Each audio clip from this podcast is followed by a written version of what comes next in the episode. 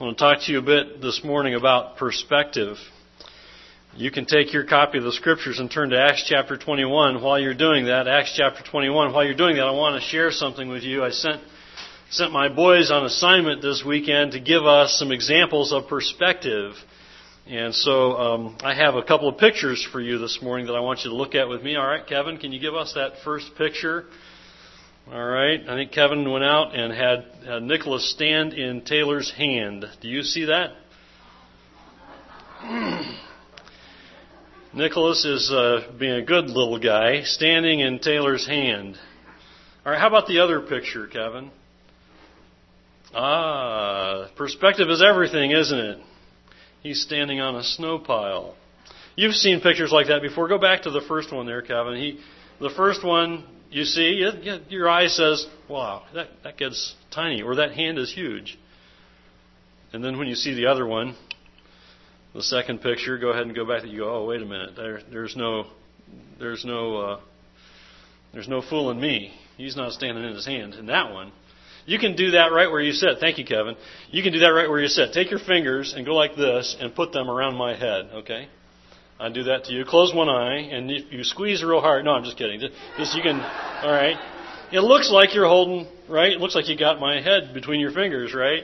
I did that to you too. So just things are even. Perspective is interesting, isn't it? You've seen pictures like that that are a lot better maybe than the ones that we had for you. Thank you, Kevin and Taylor and Nicholas, for your help with that illustration this morning. Perspective is everything, isn't it? It really can be perspective can be very important. You may, you, you may have looked out the window on Friday morning. what did you do when you looked out the window on Friday morning and saw the snow coming? You had heard the weather report talking about what? Six, eight, ten. You know, if you're my family, you're going 12 inches, you know, 12. you looked out the window uh, Friday morning and maybe you said, oh no, I'm going to have to shovel the driveway. Or if you were my children, you looked out the window and said, yes, finally snow, right? Your perspective was very different from my children. If you looked at that snow and went, "Oh no," your perspective was di- very different from my children. And I, you know, I don't mind snow these days. I'm, you know, when I get a little older and my kids are all gone, I'm probably going to mind. But right now, I just say, go out and shovel the driveway. It's really easy. It's easy for me to clear the driveway. I just go out and shovel. It's time, you know. When they, I'm probably not going to enjoy the snow as much later in in my later years when the kids are all gone, but Perspective is everything, isn't it?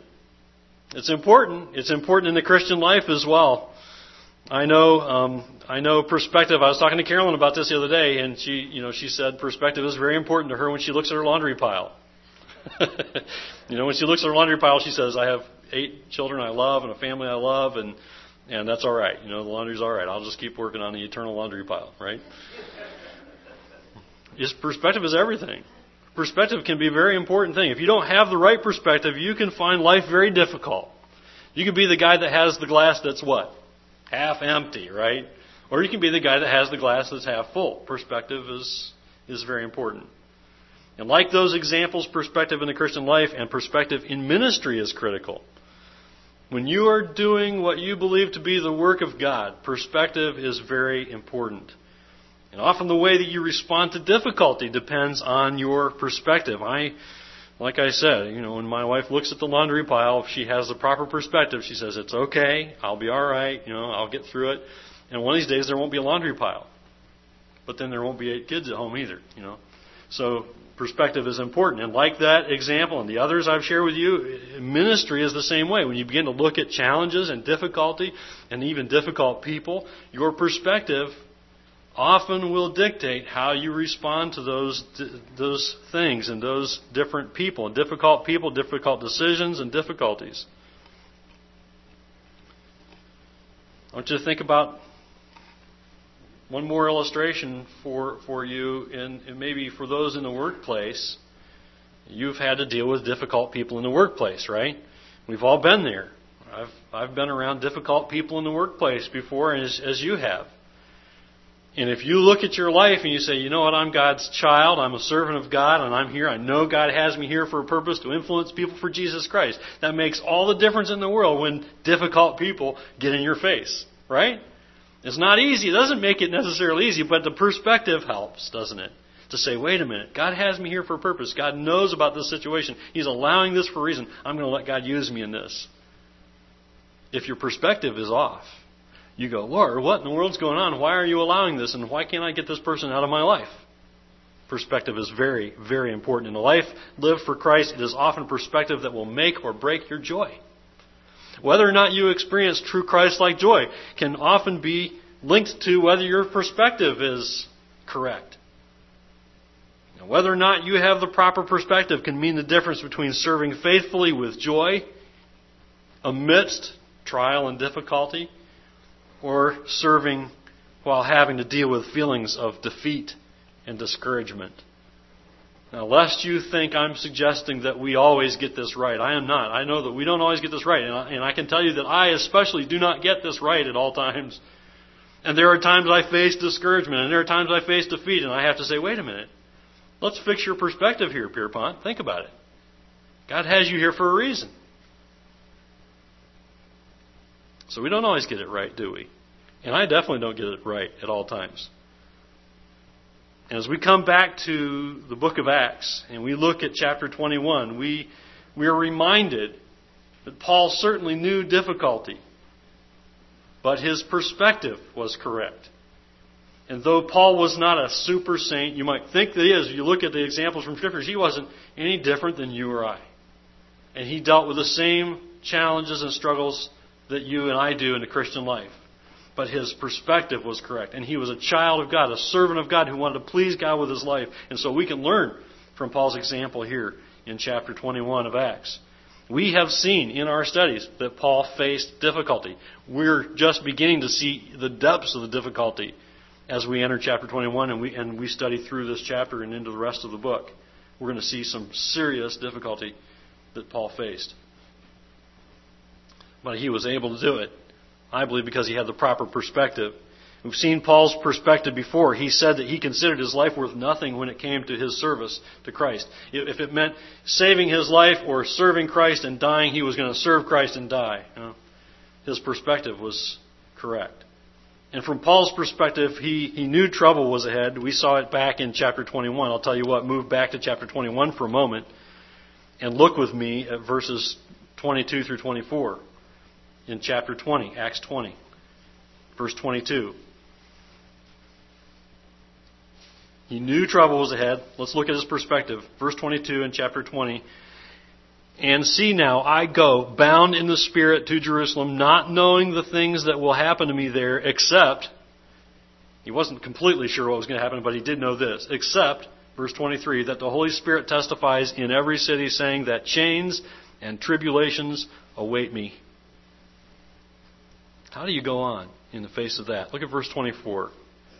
But none of these things move me, nor do I count my life dear to myself, so that I may finish my race with joy. And the ministry which I received from the Lord Jesus to testify to the gospel of the grace of God. Is that your perspective? Paul's perspective was God has me here for a purpose to testify, to minister to share the to ministry of the grace of God, to spread the gospel of Jesus Christ and the gospel of the grace of God. That's why I'm here. I'm going to face trial, I'm going to face tribulation, I'll face certain chains, but I'll do it. And he even says that I may finish my race with joy. And the ministry which I received from the Lord Jesus to testify to the gospel of the grace of God. Rather than watch out for his own well being and take it easy, Paul was willing to risk his own life. He was willing to leave those who were near and dear to him and those who were ministering with him. And to face the difficulty of travel and the certainty of persecution and hardship to do what? To spread the gospel of Jesus Christ. That was his perspective. Now, as we study the early verses of Acts 21, we're going to learn what a proper perspective is from Paul's example. And as I said, Paul wasn't perfect, but Paul was a man who had his eyes fixed on God. And we can learn from his example. So look with me, Acts 21, and we're going to read the first four verses this morning. We're going to come back to this passage tonight. I want to encourage you to come back tonight and continue in this study because it is an important one for us as we learn from Paul's perspective, but I want to see I want you to see one major truth this morning about Paul's perspective that we see highlighted in these first four verses. Acts 21 verse 1. Now it came to pass that when we had departed from them and set sail, running a straight course, we came to Kos, the following day to Rhodes, and from there to Patara. And finding a ship sailing over to Phoenicia, we, we went aboard and set sail. When we had sighted Cyprus, we passed it on the left, sailed to Cyprus, and landed at Tyre. From there, the ship was to unload her cargo. And finding disciples, we stayed there seven days. I want to stop right there in the middle of the verse. Paul knew that ministry was about people. Paul knew that ministry was about people. I've heard jokingly pastors say, ministry would be great if it weren't for people. You don't get it, do you? Ministry would be great if it weren't, you know, some of you get it, you know. But ministry is all about people. That's what ministry is about. It's, it's about ministering to people for God's glory to bring them the grace of God, to tell them of Jesus Christ. It's all about people. Paul knew that ministry was about people, and Paul loved and respected people, and he knew why he was on planet Earth to tell people about Jesus Christ. Quite a change from when we first saw him in the early chapters of Acts, hunting down Christians, doing his best to destroy them, eliminate them. Don't you think? That's all changed now because of Christ. Christ has changed Paul. His life is completely changed. Now he knows how important all people are to God. Now he realizes how much God loves people and how much God wants him to love people. And just as we learn from 1 John 4:19, we love because he first loved us. Some of your translations say we love him. I just want to note there that that is more accurately translated the first way. We love because He first loved us. We are able to love because of God's love for us. And Paul learned that. Paul knew that. As we enter chapter 21, Paul is nearing the end of his third missionary journey, and we see Paul's people perspective. That's the first perspective I want to talk to you about today, and it's a major one. It's a, it's a critical one when you, when you look at your life as a Christian and you look at your role in God's work in the ministry, because if you're a believer, you ought to be involved in God's ministry of ministering to people the gospel of Jesus Christ. We see Paul's people perspective. We need a people perspective. And we see Paul's people's perspective in the difficulty that he and the people had in his departure. And I want you to go back to verse 1 for a moment and look at it with me where it states, and I, I think from the New King James Version, which I read to you before, it's, it's kind of flat there. It just says, Now it came to pass that when he had departed from them and set sail. Now, his departure, if you read that verse, his departure might seem like just a friendly goodbye if you didn't understand that the language used in the original for Paul's farewell and departure described there a goodbye that was much like tearing people apart, tearing away. It was really a violent thing. It was a hard thing. It was with great difficulty that they said their goodbyes that day. As a matter of fact, the NIV describes their goodbyes here in that way. It says in the NIV, after we had torn ourselves away from them. That is more literal in its translation. After we'd torn ourselves apart, after we had torn ourselves away from them. It was a difficult thing, and it, it hints to me Paul's people perspective. Now, I was thinking about our family, and we recently went downstate, visited family for Thanksgiving time, and, and when we visit family, you know, we really love our extended family. But we rarely find ourselves having to tear ourselves away from each other. We're only, you know, three and a half hours north. It's not that hard to hop in a vehicle and go down and see them or for them to come and see us. We know that we'll see them again before too long. And plus, if you're like us, you know, you, you know, after a while, you're ready to go, right? You're not, you're not thinking of staying for too long, and you go, boy, I really like home. and if I remember thinking back when I was thinking back to when I was a youngster, especially when we used to go to my grandparents' farm in central Ohio, and my cousins would be there, and we'd spend two or three days. As a youngster, it was hard to leave because I knew it was going to be a long, long time before we saw them again. And I loved them so much. We had so much fun. And when we left, it was a deep ache in my heart driving down the road all the way home. As a parent, I'm ready to come back home where things are, you know, routine. And when we get home, we go, wow, home is really nice. We're really glad to be here. It's a little different for us, isn't it? But this is not the picture we see here in this first verse of Acts. Paul's heart was for the people, and the people's heart was for Paul, and what made this a difficult goodbye was the fact that they probably thought they would never see him again. Now, think about that. If you went to see your loved ones and you thought you would never see them again, there'd be a tearful separation, wouldn't there? It'd be a tearful goodbye. It'd be hard. And it was hard for them. This was a hard goodbye. This was like the pain of losing a loved one. I see a second indicator of Paul's people perspective in the first part of verse 4. And I want you to see this. Do you see the first thing Luke mentions they did as they arrived in Tyre? As they left and said goodbye to these people, they were torn from these people. They, they got on, aboard the ship and they traveled and they got to Tyre. What's the first thing that it says that they did when they got to Tyre? Luke mentions Paul and the others went and found the believers there. They went and they found the believers there. Now, now these believers, I want you to think about this with me for just a moment because now these believers are likely some who ended up there as a result of having to flee the persecution in Jerusalem after the death of Stephen that we saw back in Acts 8, Acts 11. Who led that persecution? You know who led that persecution? Paul.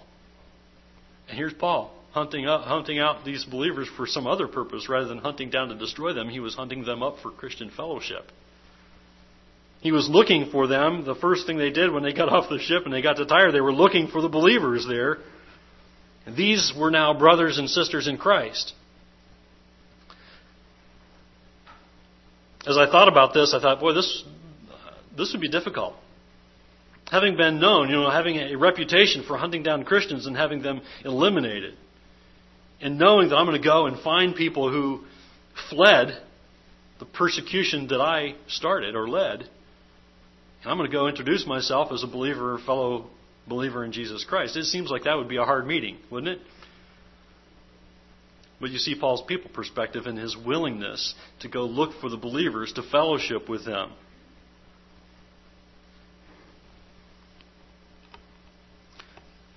You see, the bond that believers have is a special thing, isn't it?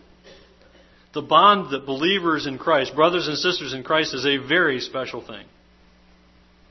I was privileged to speak to a stranger, someone I'll maybe never meet, who lives in Texas the other day, who called helping uh, helping loved ones look for a church. And I had a brief 15 minute conversation with a person who's a complete stranger to me, but there's this bond in Christ, this fellowship of believers that we could identify because we know Christ and we love Jesus Christ with all of our heart and soul and mind and strength and want to serve Him and please Him. That's what Paul had. He had a love for people, he had a people perspective. And that bond that believers have is a very special bond because it is a bond that is founded in Christ and is based on Christ. So Paul sought out his fellow Christians in spite of the fact that it might have been an uncomfortable situation for him because he had a people perspective. And he wanted to strengthen and encourage God's people wherever he went. So he followed what he knew the Lord wanted him to do, and he sought out the believers to encourage them and then strengthen them in their walk with Christ. He overlooked his own comfort levels. I don't know. If it was me, I was thinking, you know, boy, I'd have a hard time. It would take some courage for me to go and present myself and say, hey, it's me, Paul, you know, the guy who was trying to hunt you down and kill you just a few years ago. We're buddies now, right? That's behind us, right? That'd be hard. I would have a hard time with that. But if you have a people perspective, your people perspective will drive you to go beyond your comfort levels and say, forget what I would like or how, what makes me comfortable. I want to please Christ. I want to please God. I want to minister to people. I want to draw them to Christ and encourage them in their walk with the Lord. Why did he have such a love for people? Well, I think it's because his people perspective was shaped by the fact that God had changed his heart.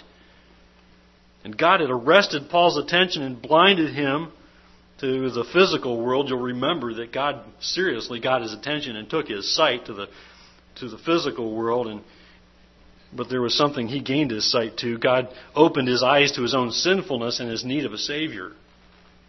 And Paul was awake spiritually then. He was blinded to this physical world, but he was seeing finally the spiritual realm. And he knew he needed a Savior. He knew he was a sinner. And God opened his eyes again eventually to the physical world after Paul trusted Christ. And then he began spreading the gospel to anyone who would listen and to those who wouldn't. He says this in 2 Timothy chapter 2 verse 10 which gives us a very clear look at his people perspective. 2 Timothy 2:10 Therefore I endure all things for the sake of the elect that they also may obtain the salvation which is in Christ Jesus with eternal glory. I endure all things, whatever it is that comes my way. I endure these things for the sake of the elect, that they also may obtain the salvation which is in Christ Jesus with eternal glory. I have God's salvation. I want others to have it. That gave him a people perspective. Paul was well aware of what he had been saved from also. I want you to turn with me to 1 Timothy chapter 1 verse 12. Would you do that? 1 Timothy chapter 1 verse 12.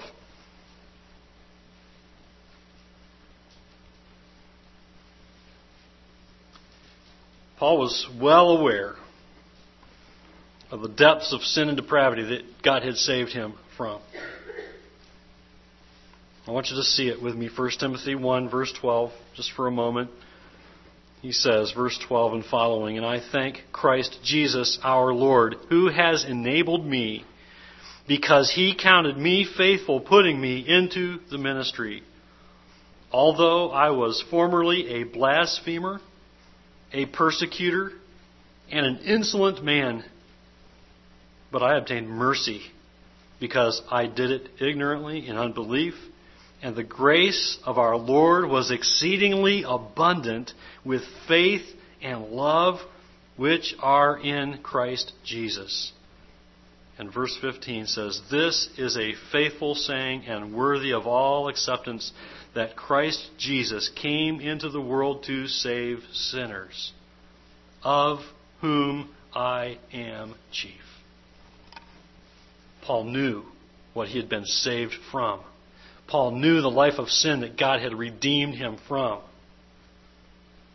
Ephesians 1 7 reminds us that in him we have redemption through his blood the forgiveness of sins according to the riches of His grace. Nothing we've done, nothing Paul did, earned God's grace and earned a redemption from his sin.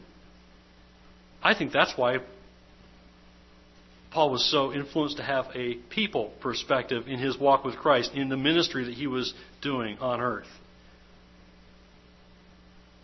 Paul's people perspective was shaped by the fact that he realized what God had saved him from.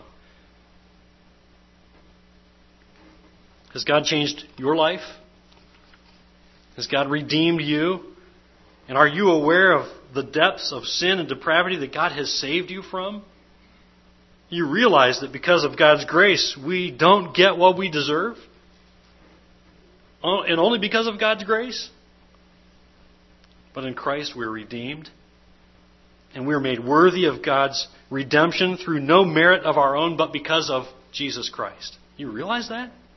That ought to drive you to have a people perspective to say, God, thank you for what you've saved me from. I want others to share in this. You know, if you're a child of God, the love of God enables you to love others, to have a people perspective. And your gratitude for the depths of God's grace and mercy toward you ought to move you to show the same kind of love and mercy to others that God has shown you. In fact, we learn from 1 John 3:14 one of the ways that we are assured of our salvation is by our love for other believers.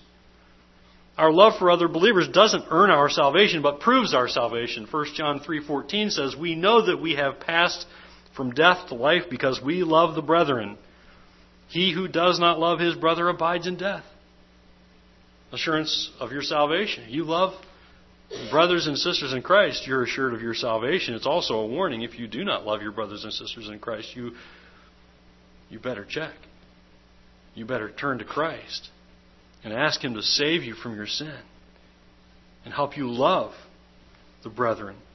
Later in 1 John 1 John 4 7, we're reminded that believers are to love one another, for love is of God, and everyone who loves is born of God and knows God. Do you have a love for people? Do you have a people perspective? Do you have a people perspective when you think about your life and, and living it for Christ? Is, is that shaping your life? Is your people perspective shaping you and, and helping you gain the proper perspective in life that, yeah, you know, I have to deal with difficult people. And I have to deal with difficult situations. And sometimes I have to deal with broken relationships, but I will do it because I love people, because God loves me, and I want them to know God.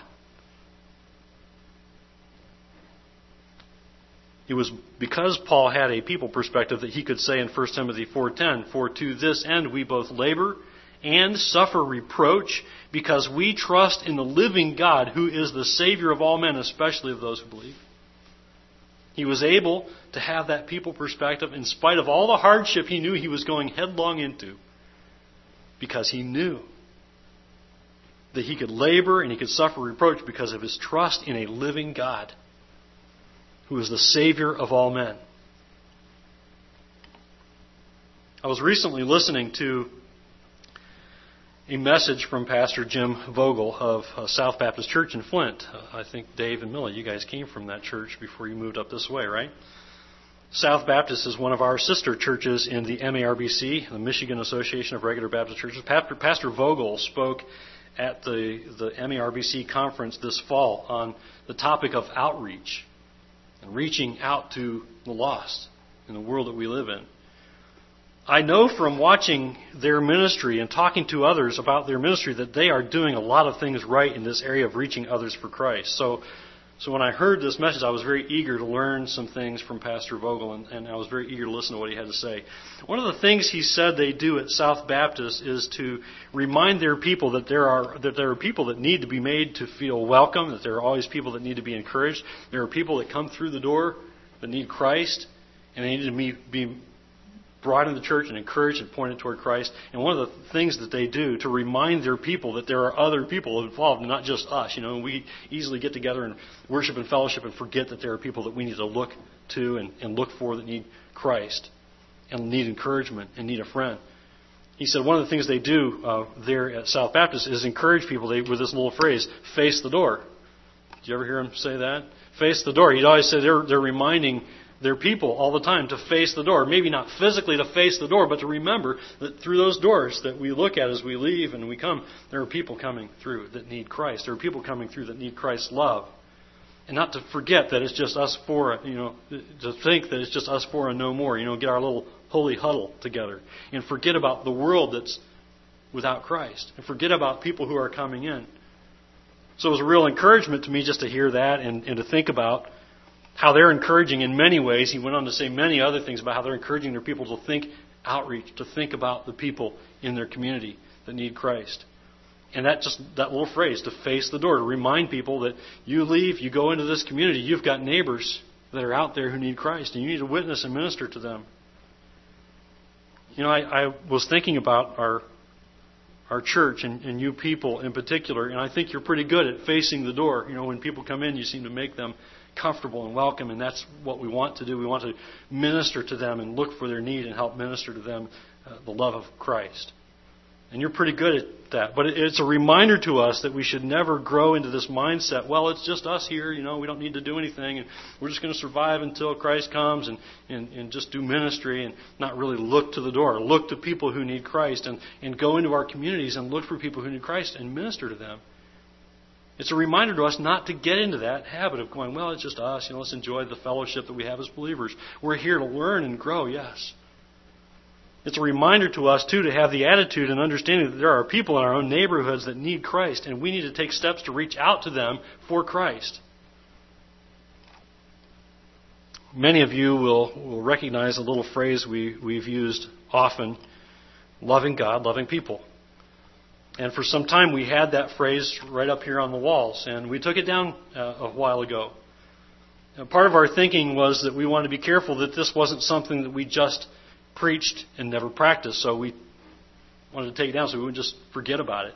I was pleasantly surprised when many people said, "Hey, where's where's loving God, loving people? It's gone. Where is it?" I liked that. It was a good reminder to me. I was like, praise the Lord. Thank goodness.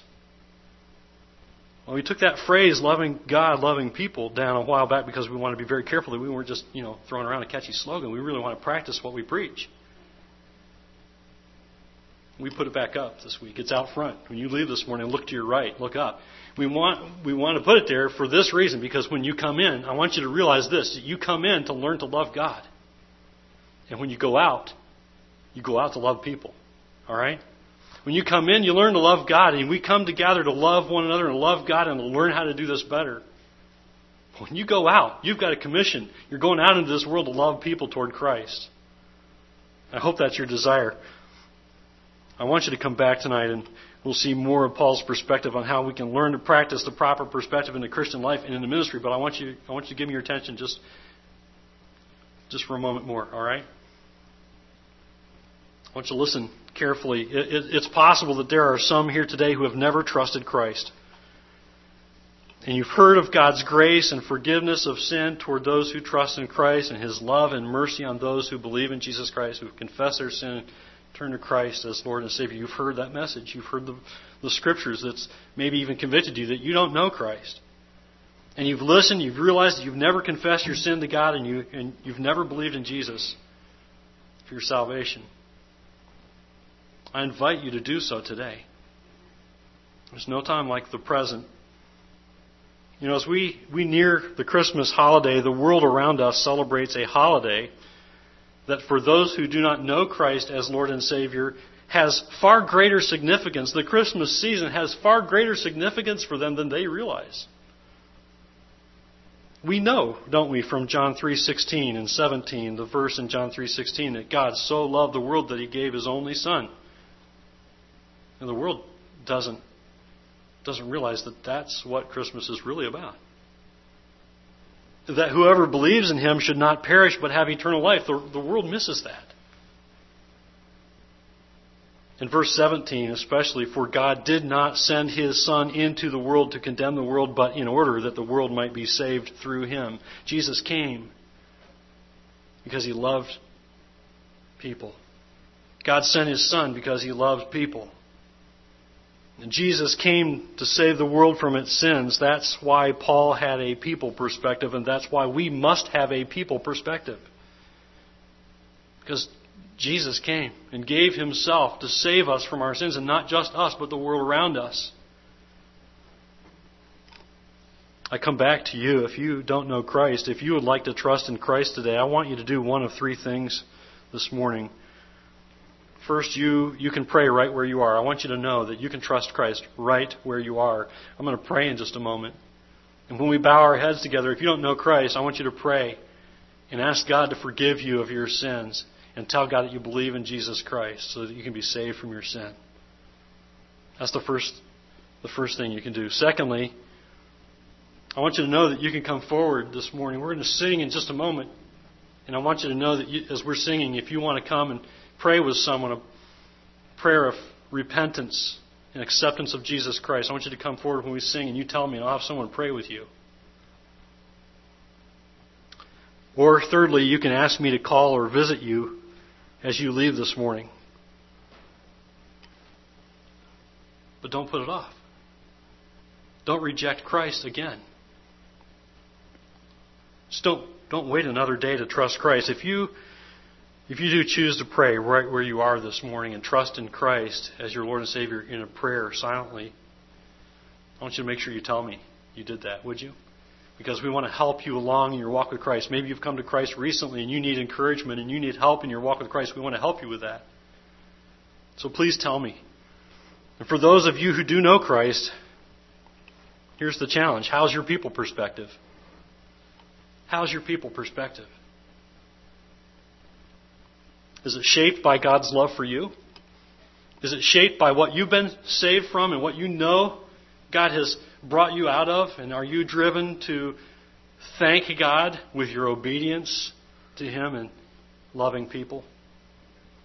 Does your people perspective help you face challenge and difficulty knowing that you are fulfilling God's purpose for your life? How's your people perspective? Pray with me this morning. Let's ask for God's help. I need it, and I know you need it. Let's pray together and ask for God's help in developing our people perspective. Father, we come before you this morning, encouraged, strengthened, challenged, even convicted by your word. And Lord, you know the deepest needs and desires and of our hearts. Lord, I ask for your wisdom and your direction and your guidance. Especially, I pray that you would give your people the strength to surrender to you, the strength to yield to you in you doing your work in and through them. Father, we, we want to have a, a people perspective that glorifies you, that, that loves people because of your love for us a people perspective that goes out of our way to help meet the needs of others and love others toward Christ and share the gospel with them. Lord, I, I speak for myself. I am so selfish.